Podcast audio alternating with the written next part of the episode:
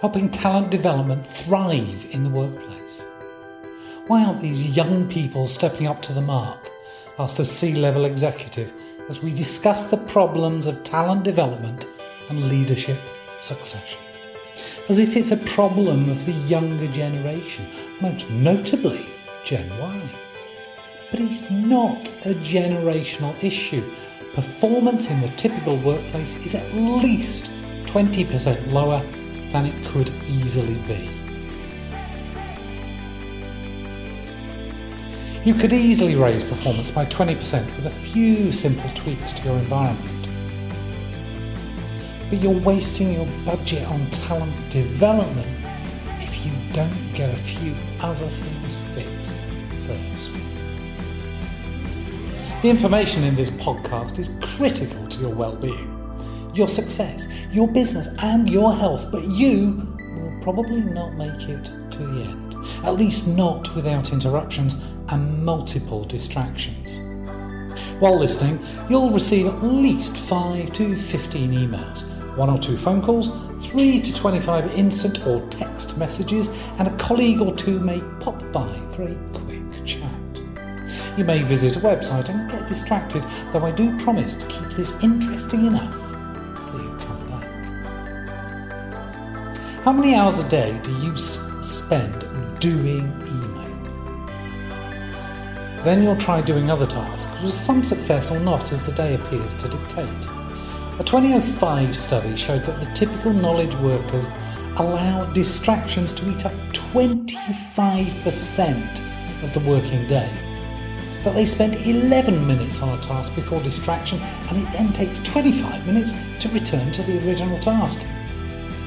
Whatever your job title, you probably spend a large proportion of your time using your computer. Of course, you may divide that time between a tablet, a smartphone, and a computer, but it is all screen working for want of a better phrase. We could hark back to the good old days when a computer filled an entire floor of the building and was used by strange looking science types wearing white coats. And the secretarial pool spent most of their time typing carbon copies or cleaning the Gestetner machine ink from their hands. Those days when sending a file to someone involved boarding a train or licking a stamp. When a telephone on your desk was a mark of prestige and seniority. But it's not the 1960s. We have incredible technology designed to enable instant communication. Smart, colourful, bright, open offices filled with a buzz of chatter air conditioning, beeps, rings, and whirrings, and dynamic young executives looking pale and exhausted. Buds in ear, heads down, and carpal tunnel syndrome, shooting tiny spasms of pain to an already overloaded brain. Did someone forget that we are human beings? People now switch activities every three minutes. All of these distractions and activity switching consume a huge amount of energy in your brain. And your thinking brain is magnificently limited. Your brain is a wonderful and incredibly complex thing. It is magnificent when we consider just what human brains are capable of conceiving and doing. At the same time, it is limited. We are limited. The executive thinking part of your brain is the prefrontal cortex, or the PFC for short. This is where we understand, make decisions, choose what to recall and what to memorize, and it's also the place where we choose what to not think about. I like David Rock's analogy from his book Your Brain at Work to think of your PFC as a theatre stage External data from your senses is like actors coming in from the wings of the stage, while internal thoughts are like audience members climbing onto the stage. And there are two issues about the PFC which helps us to understand when we appreciate them. The PFC stage is small, enabling us to have three or maybe four actors on stage at a time only. And, like a theatre requiring massive floodlighting, the PFC consumes a huge amount of energy that is rapidly depleted. To really concentrate on something means that they need to take centre stage and be brightly lit. Meanwhile, your senses are bombarded with data from the outside world, with its actors flitting across the stage, vying for attention and to distract you from holding on to that thought, burning energy. Some audience members climb on stage, similarly seeking the limelight as your internal world reminds you of things you should have done, need to do, or what you might be planning for later in the day. Some of your internal thoughts and much of the external data you can ignore as unimportant, but novelty might be a threat, and your anterior cingulate cortex is constantly scanning the information, external and internal, for novelty anything unexpected and novelty gets attention, push straight onto centre stage. Whatever you were trying to concentrate on gets sidelined, or even pushed off stage and into the audience, where it must await a chance to climb back up, get into character again, and play its part. George A. Miller ran a study, and it's probably the most widely accepted, even though it's wrong. He believed that the number of items we can hold in working memory on stage at the PFC is seven. Seven numbers, seven words. But even then, if the numbers are long or the words complex or in an unknown language, the number is significantly reduced. Nelson Cowan at the University of Missouri Columbia in a 2001 study posits that the number of actors is more likely four. Brian McElree at New York University suggests that it is just one. So let's talk about the multitasking myth. I can't count the number of times I've heard managers trot out the trite phrase, they just get more done if they learnt how to multitask properly. Sure, you can drive your car and talk at the same time. True, you can continue walking and texting simultaneously, and many other examples besides. But can you do two cognitive tasks simultaneously? Let's have a little play, shall we?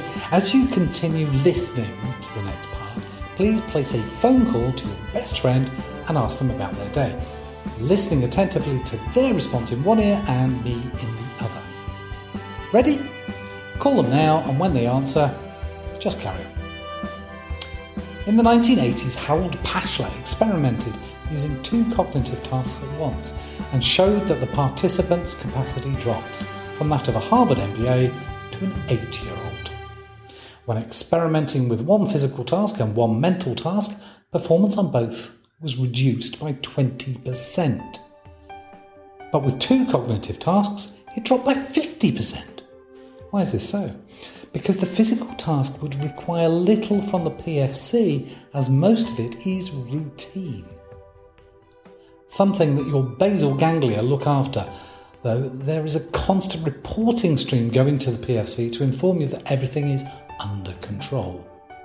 Whereas two cognitive tasks require activity on your small PFC stage, like two actors shoving and pushing each other out of the way, determined to be the one speaking. Oh, are you back with me again? How was the experiment? Did you successfully listen in one ear and understand what I just spoke of, and communicate with your best friend? Could you actually do both simultaneously? If you tried to do this on your mobile device, you probably found that the phone call interrupted the podcast. And it's designed to do that because you cannot do both simultaneously. A few of you are going to be stubborn and say, Yes, I did it perfectly. Sure, stop for a while and ask your friend. Back in 1998, Linda Stone, former vice president at Microsoft, coined the phrase continuous partial attention, a state where we keep a top level item in focus whilst continuously scanning the periphery for anything more important. A state that leads to constant and intense mental exhaustion. In the 15 years since then, we're not just doing that, we're keeping a wary ear out for the subtle beep or vibration of our phone, or a little notification on the screen ahead of us informing us of that ever so much more important, vital message from, well, I don't know, but I just have to check just in case it's important. And you know, texting makes you dumb. A University of London study for HP showed constant emailing and texting reduced IQ score by 10 points. The equivalent of losing a night's sleep and three times worse than smoking cannabis. Glenn Wilson, who conducted the study, describes the problem as infomania. And also finding that one in five workers would answer emails or texts during a meal or social engagement, while two thirds admitted to checking emails outside of office hours or whilst on holiday. My own unscientific study, some nine years later in Singapore, revealed that it's more like 75% who will check messages during meals or social engagement. Indeed, I watched two young lovers dancing one night with phones in hand, texting other friends behind each other's backs. Such constant alertness increases allostatic load, a reading of stress hormones, and induces a feeling of constant crisis. Your PFC is burning energy and you need a glucose top up or to rest. Interestingly, if you respond quickly to or emails, people will send you more issues to you to respond to. Regardless of your expertise to resolve them, remember your anterior cingulate cortex activates for novelty. And believe me, responding quickly, well, that's pretty novel. Let's have another little play with your mind, shall we? Try working on a complex issue and respond to someone asking where you went for lunch. And how many interruptions to your reading and listening have you experienced? Hmm. Let's talk about open plan offices. Open plan offices are Satan's tool to hamper talent development. I suspect that most people listening to this want to increase their own productivity and, more critically, the productivity of their team and organisation. So, why do so many organisations create offices that hamper productivity? Why are so many HR policies such as flexi working good intentioned yet seriously flawed in execution? Perhaps the better question is not how do we increase productivity, rather, it should be how do we create more value. RSA Animate has an excellent short video on reimagining work. Either now or later, take nine minutes to watch that video available through the website page and watch this and allow your brain to absorb some key ideas. The trend for open plan offices started in Hamburg, Germany in the 1950s to facilitate the flow of communication and ideas. However, there is overwhelming evidence that it actually undermines the very things it was supposed to achieve. A University of Calgary study in 1997 found an oil company's new open plan office was disruptive, stressful, and cumbersome. And instead of feeling closer, co workers felt distant, dissatisfied, and resentful. Productivity fell. A 2011 study by psychologist Matthew Davis found that open offices were damaging to the workers' attention spans, productivity, creative thinking, and satisfaction. Compared with standard offices, employees experienced more uncontrolled interactions, higher levels of stress, and lower levels of concentration and motivation.